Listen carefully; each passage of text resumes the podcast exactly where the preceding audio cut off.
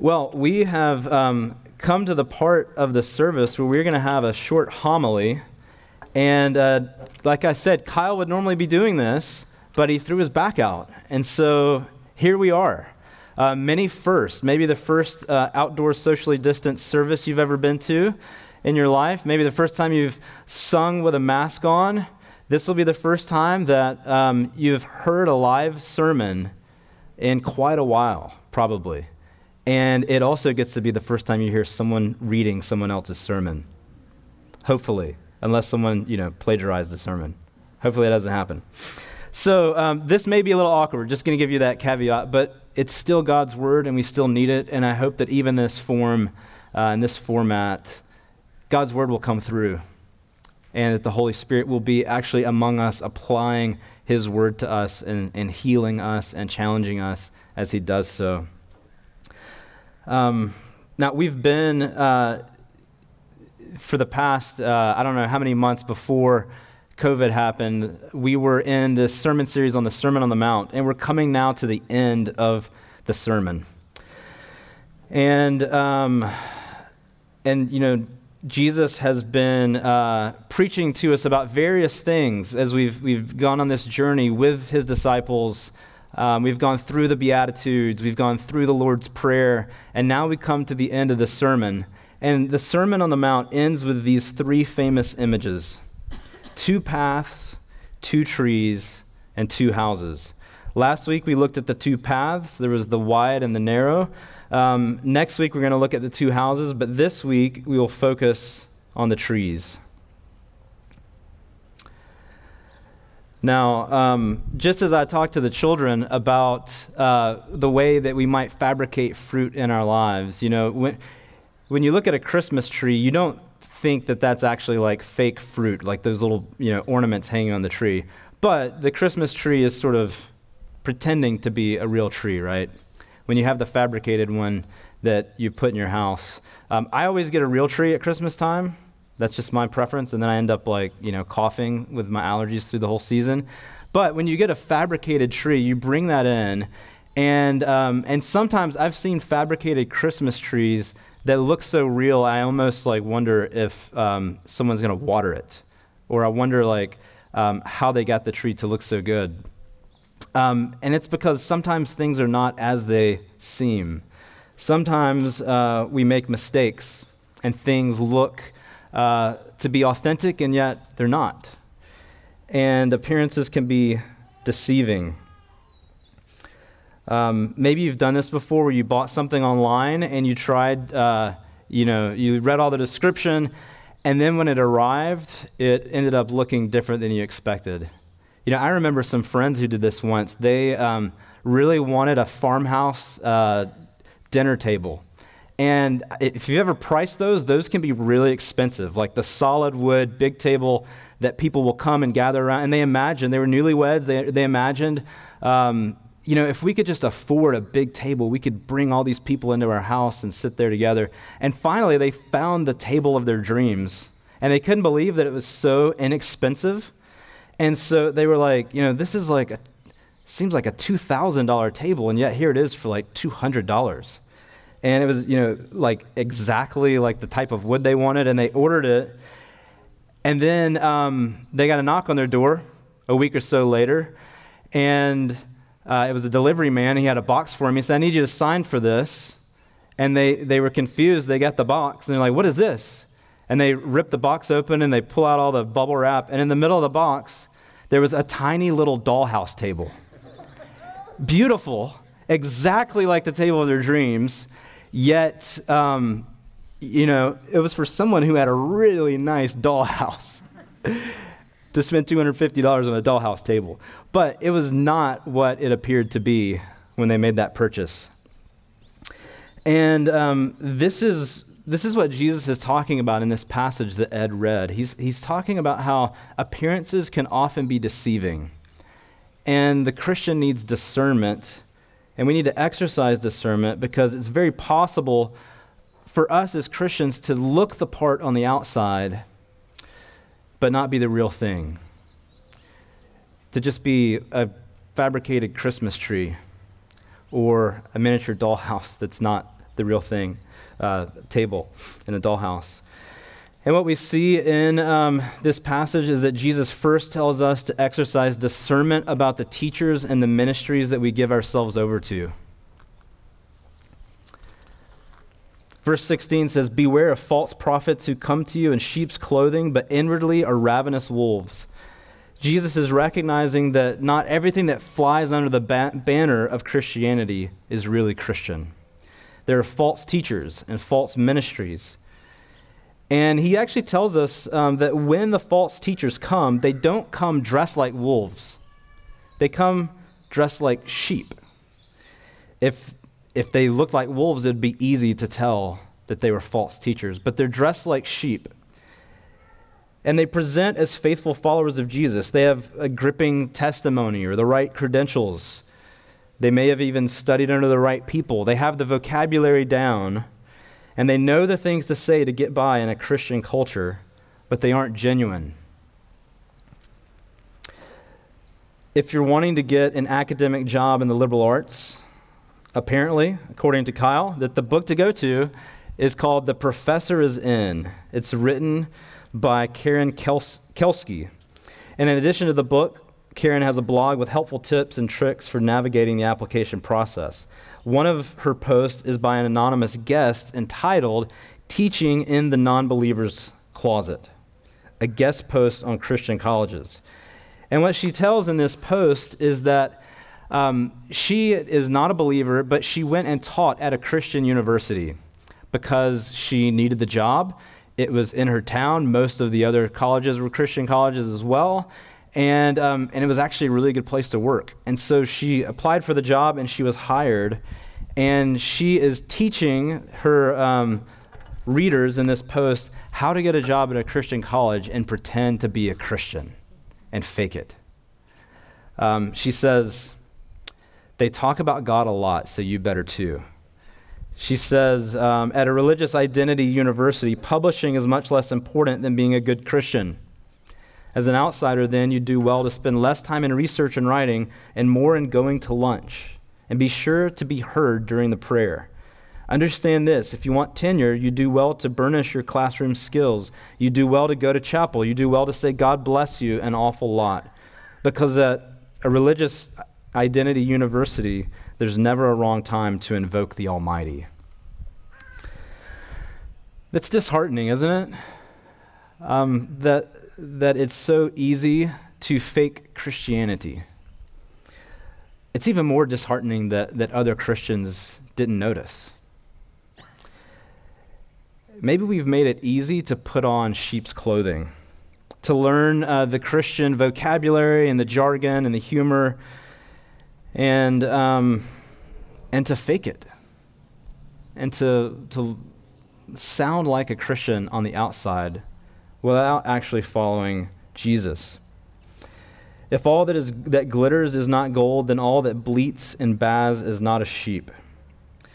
And so we have to exercise discernment in uh, the Christian media that we consume the books, the music, the sermons, the podcast. Um, we have to exercise discernment and ask, this, ask the question is this really the message of Jesus?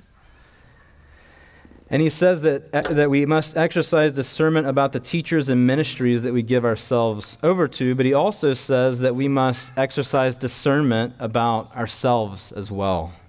Look at verse 21 through 23.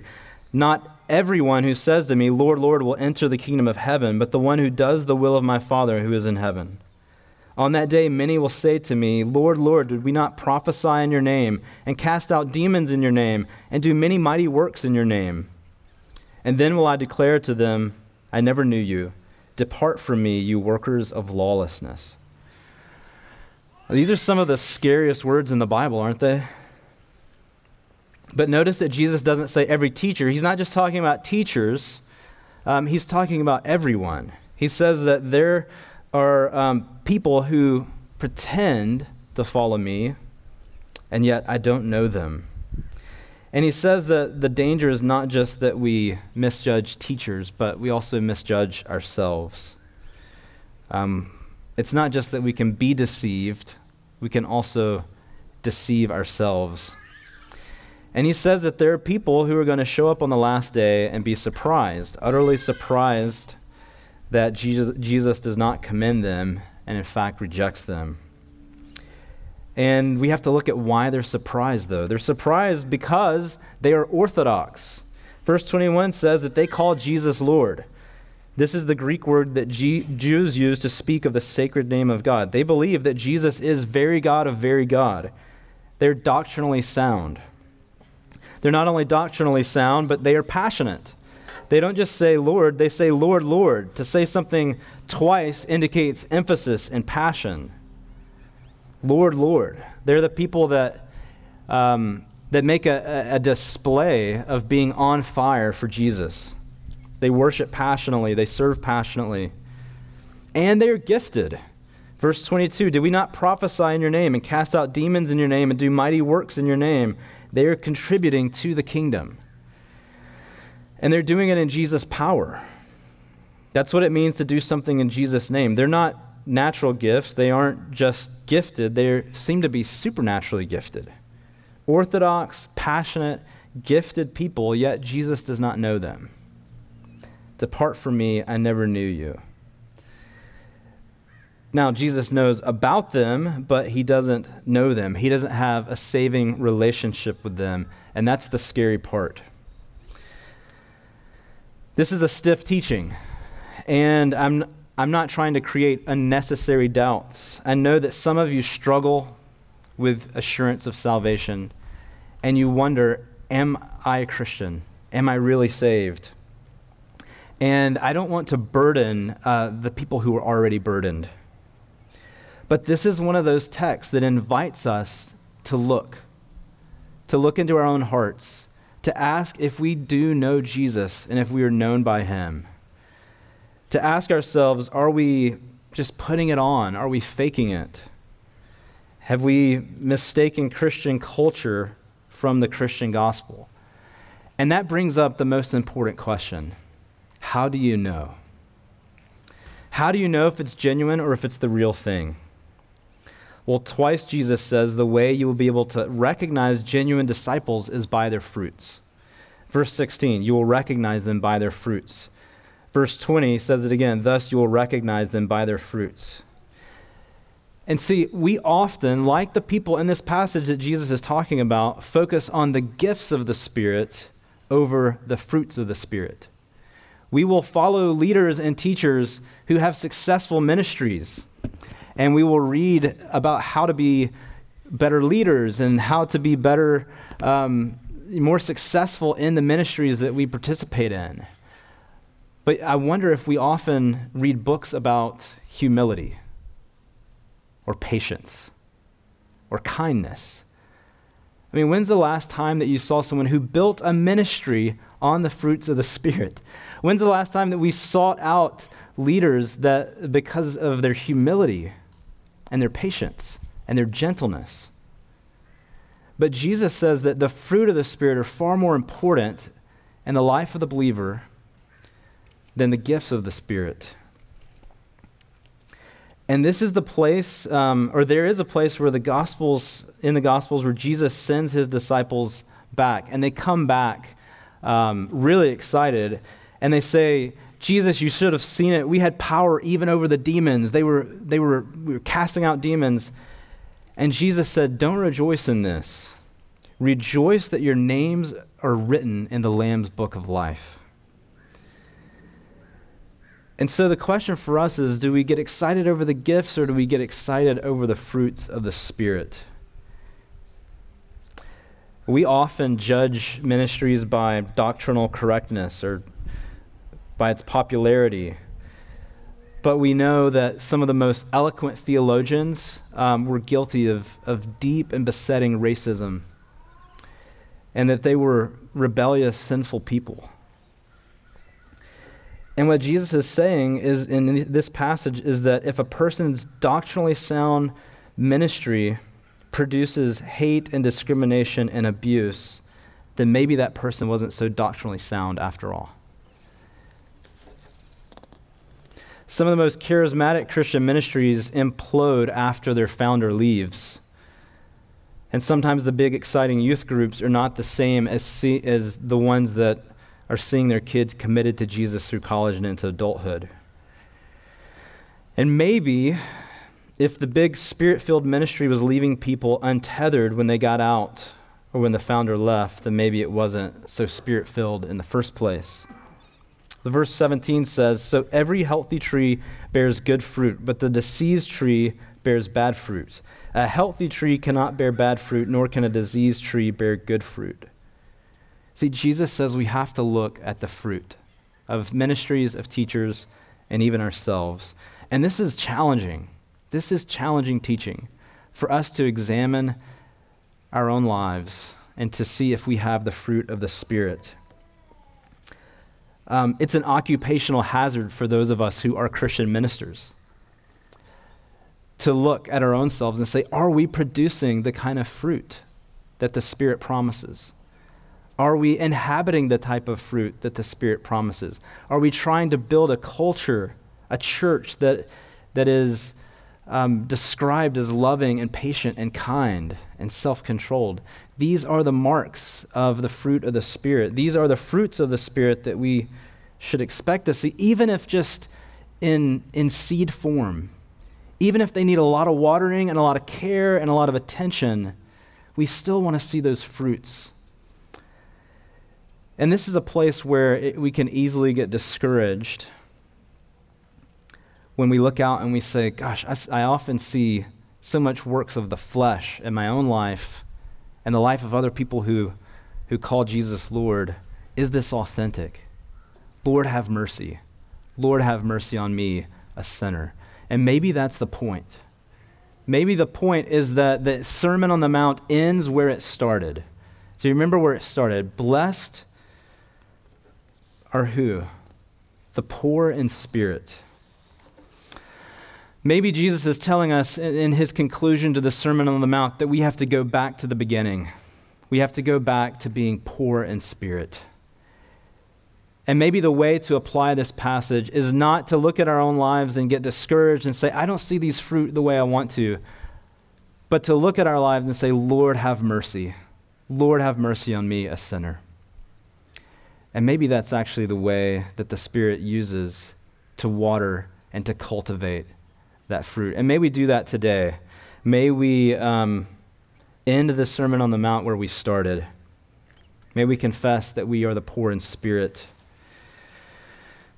So if you're feeling inadequate, if you're feeling um, laid low, then blessed are you. Yours is the kingdom. Come to the table through the mercy of Jesus. Let me pray. Lord, we thank you that you are not silent, but you are God who speaks to your people. Lord, we um, confess our need of you. We confess that we do not see the fruit of the Spirit in the ways that we want to. And Lord, we ask for mercy. Would you work in us and through us to produce those fruit? Would you give us repentance and humility? And Lord, would you. Um, Make us people that resemble our Father in heaven, showing mercy, forgiving others, loving our neighbors and even our enemies. Would you do this not through our own power our own striving, but through your mercy and grace in our lives? Lord, we thank you that we stand before you through the blood of Jesus on the cross that atones for our sins. And we stand here now in hope of the resurrection to come. In the name of Jesus, we pray. Amen.